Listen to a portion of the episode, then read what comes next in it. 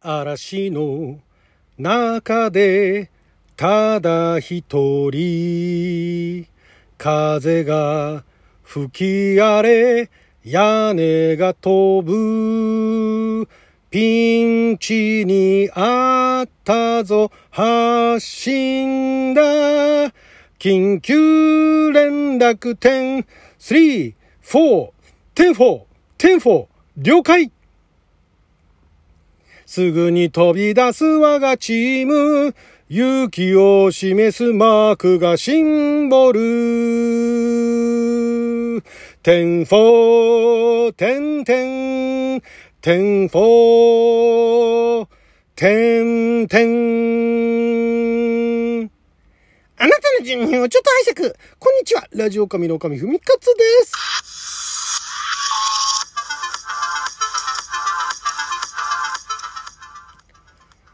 今日は2021年7月12日月曜日六曜は友引きでございます。毎週月曜日は懐かしのテレビアニメや特撮番組の主題歌やエンディングを歌って歌のリハビリテーションをするアニトク歌ビリテーションのコーナーをお届けしておりますけれども今回歌ったのはもう懐かしいも懐かしい。1972年に NET 系列で放映されていた特撮ドラマ、緊急指令天宝点々のオープニングテーマでございましたね。もうこれご存知の方ってもう50代、50代以上の方でも覚えてないっていう方結構いるんじゃないですかね。これ、当時すごい人気あったらしいんですけど、電通さんが絡んでね、で、まあ、黒沢敏夫さんがメインでね、あの、指令役やられてたりだとかね、そこそこのメジャーな俳優さんが出られてて、で、まあ、円谷さんもバックアップしてて、で、えー、まあ、特撮ドラマなんだけれども、怪獣とか宇宙人だけじゃなくて、なんか普通になんか災害にあってだとかね、あと行方不明になっただとかね、なんかそういうようなのも、あの当時無線が流行ってたんですね、CB 無線っていうね。その無線を通じて、えー、無線をやっている普通の人たちも、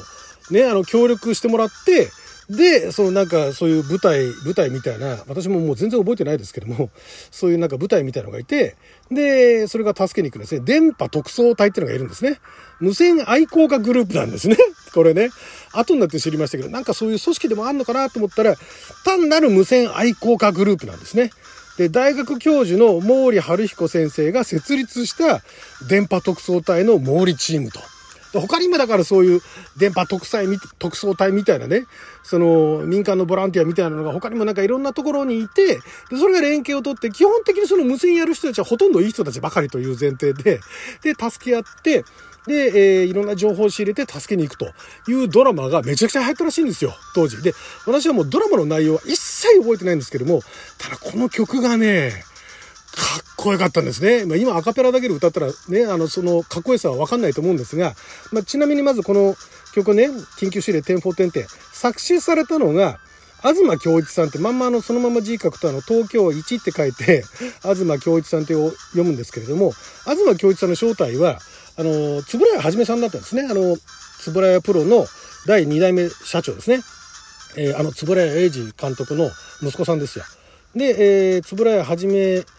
さんが、あ作詞をされるとき、なんかそういう主題歌の作詞かなんかするときは、東京一っていうペンネームを使ってたそうなんですね。もうバレバレじゃないかと思うんですけれども、まあまあ、あの自分の中でもね、気分転換したかったでしょう。で、そういった東京一の作詞で、で、作曲がもうね、当時の特撮ものだけじゃない、アニメ、テレビドラマ、時代劇、もう何でもござるのね、作曲家ですよ。渡辺武雄さん。で、渡辺武雄さんの、ね、手掛けた曲ってのは本当有名な曲たくさんあるんですけど、まあ、古川も巨人の星とかね、アタックナンバーワンとかね、もう昔のそういうテレビ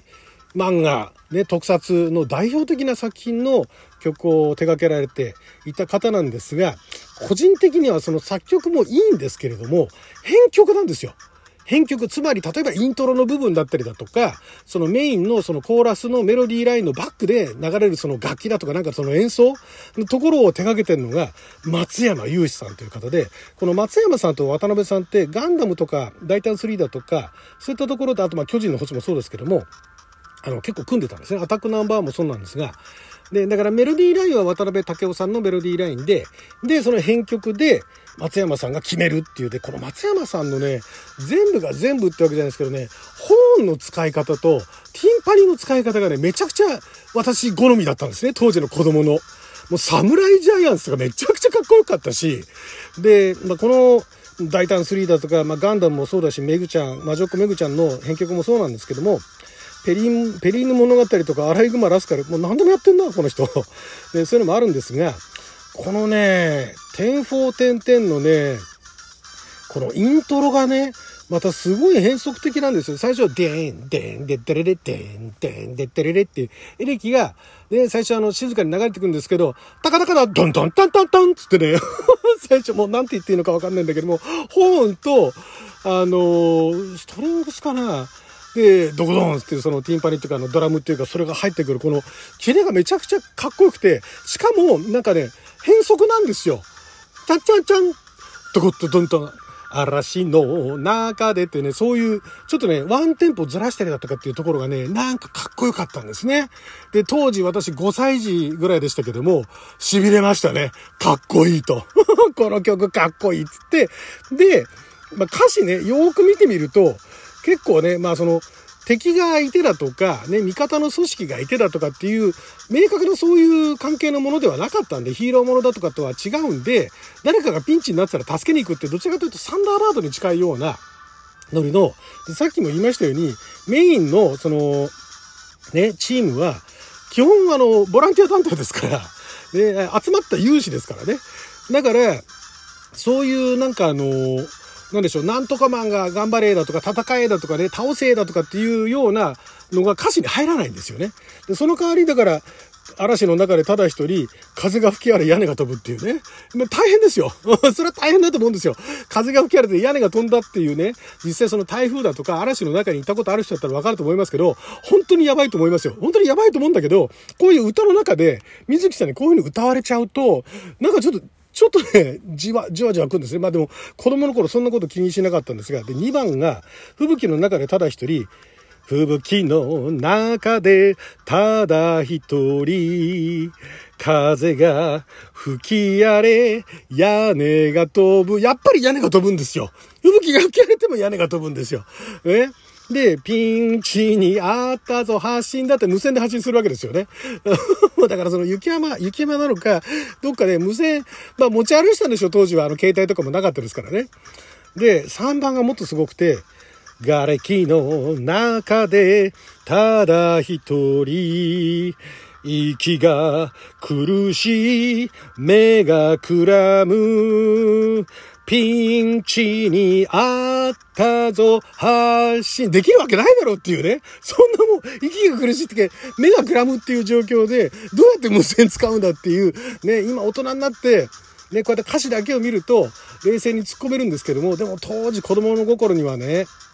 かっこよかったんですよ。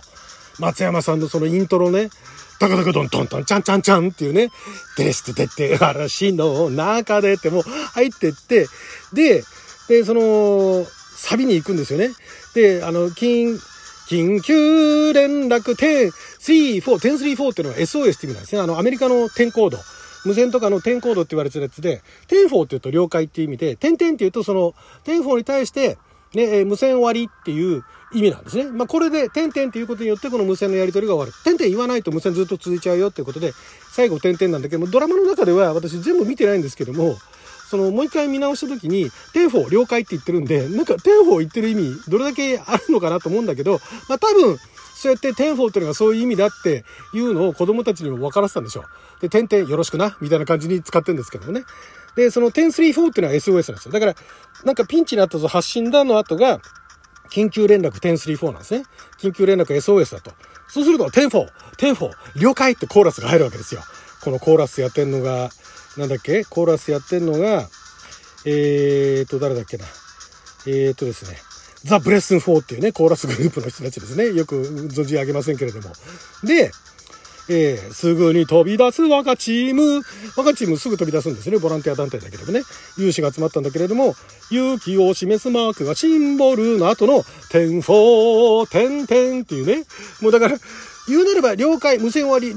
了解、無線終わりって歌なんだけど、 ten four、ten ten、ten four、ten ten っていうところがもうね、子供心にグッとくるんですね。なぜか。当時の狼少年は。グッと来たんですよ。で、 ten four、ten ten だと、さっき歌わなかったですけども、コーラスが、ブレス4のコーラスが入るんですよ。わー、わー、チャーって終わるんですね。そこがね、ちょっと今、ちょっと今最後音が外れましたけどね。よかったらこれも原曲聞いてみてください。まずイントロ。まずイントロがかっこいい。松山さんのイントロがかっこいい。最初地味に始まってくんだけど、でー、でー、でってれで、でー、でー、でってれで、ドカドカドントントン、ちゃんちゃんちゃんって、ここのね、ここのいきなりね、その経典同地のあの始まり方っていうんですか、そこが好き。そういうのが好き。大好き。もう子供心に、子供向け、釣られたのかな？子供こういうの喜ぶよね？っつって作られたのかわかんないですけど、まんまと喜んでましたね、私ね。かっこいいっつって。で、最後、点4、点、点ですからね。だから、当時、ちゃんとドラマ見てなかったでしょうから、点4点々の意味もよくわかんないけども、でもなんか、何かっていうと、点4、点々つってね、言いたくなってたっていうね。で、結構、未だにそこの部分だけは覚えてますからね。点4、点々。点3、4なんてさっき調べて、あ、そんな意味があったんだって知ったぐらいですけど、点4、点々はね、これはね、今でも使えるものなら使いたいで、カラオケでたまに置いてあるんですけども、歌ってわかるのがもうほんと同世代しかいないんで、これその後シリーズにも繋がらなかったでね、つぶらやで結構評判が良かったから、ね、あの、ウルトラマンが、なんかまたあの、下火になったらやろうかなんて話もあったらしいんですけども、結局作られなかったんで、秘密、秘密指令じゃないや、緊急指令点4点々の話をしても誰もわからない。私もお話わからないですけれども、この歌の話でもせめてね、歌えればと思いまして、えー、このあの歌ビリテーションで歌わせていただきました。ちなみに ten four 他にね、えー、 ten one 5っていうのがありがとうって意味だそうですね。あと ten one っていうのが初めましてですって。アメリカでね、そういうあの無線関係、警察関係でね、言えば通じるらしいんですけど、今でも使われてるのかなわかんないですけどね。また機会があったら使ってみてください。はい、ということで12分間の貴重なお時間いただきありがとうございました。それじゃあまた